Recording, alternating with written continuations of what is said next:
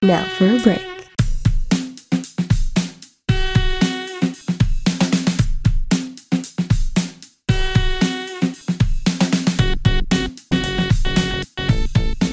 Buongiorno e buon lunedì a tutte e a tutti da Carlotta Papa. Vi do il benvenuto alla quarta puntata di Weekly Compass, il primo podcast dell'Unibo che vi tiene informati sulla vita di Dipartimento di Scienze Politiche e Sociali prodotto interamente dalla redazione LabWeb di Compass Unibo.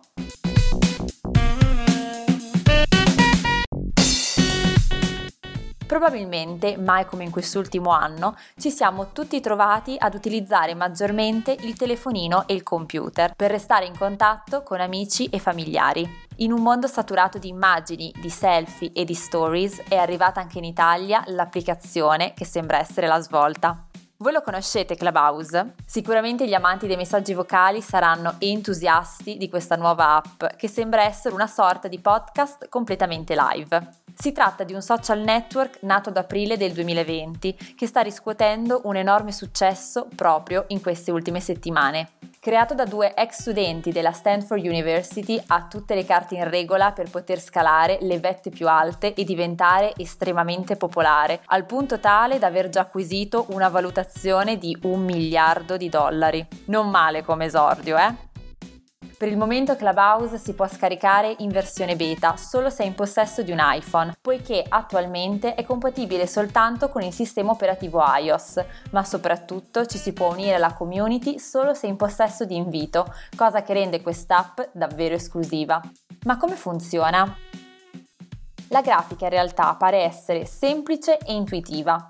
È composta da diverse stanze nelle quali troviamo dei moderatori, ovvero i creatori di queste rooms, che discutono di vari argomenti. Si può intervenire attraverso il pulsante alzata di mano, oppure se il moderatore invita direttamente su questa sorta di stage virtuale. Non ci sono chat, ma la voce è l'unico mezzo a disposizione. Se volete saperne di più, leggete il mio articolo presente sul nostro blog Compass.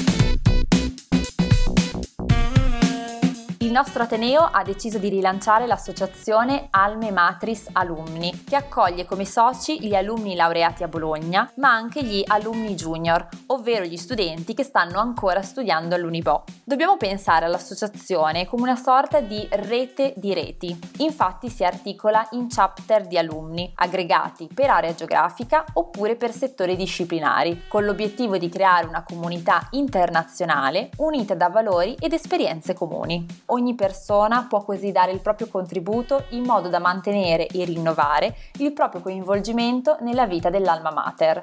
Verranno organizzati webinar ed eventi per creare momenti di approfondimento su particolari ambiti tematici e dialogare su argomenti controversi. Siamo tutti invitati ad aderire all'associazione per non perdere l'opportunità di restare alunni dell'Alma Mater per tutta la vita.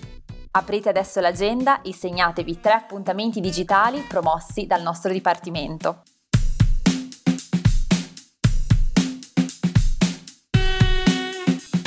Mercoledì 17, seminario internazionale promosso nell'ambito del progetto ERC BIT Act dal titolo Setting Roles and Rules of Research, Ethics and Safety, Actors and Framing. Nella stessa giornata Anwesha Chakraborty presenterà il suo progetto di ricerca nell'ambito del ciclo di seminari post-doc.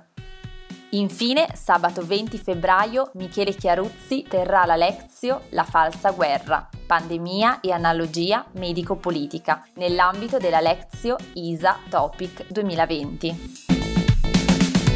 E adesso, studenti Erasmus fuori sede e bolognesi in ascolto, restiamo a Bologna è finalmente possibile visitare a prezzo ridotto per gli abbonati Card Cultura, uno dei luoghi più suggestivi di Bologna. Sto parlando della Torre Accursio, meglio nota come Torre dell'Orologio.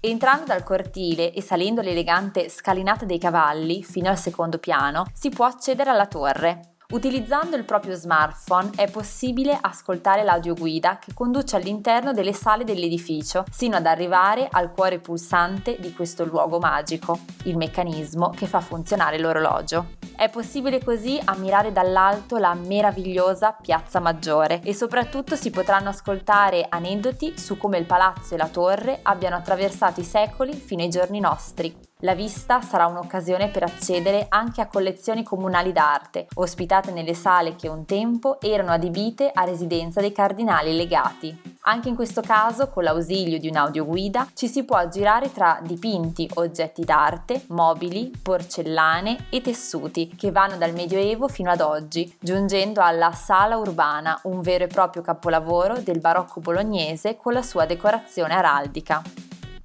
Con questo siamo arrivati alla fine della quarta puntata Weekly Compass.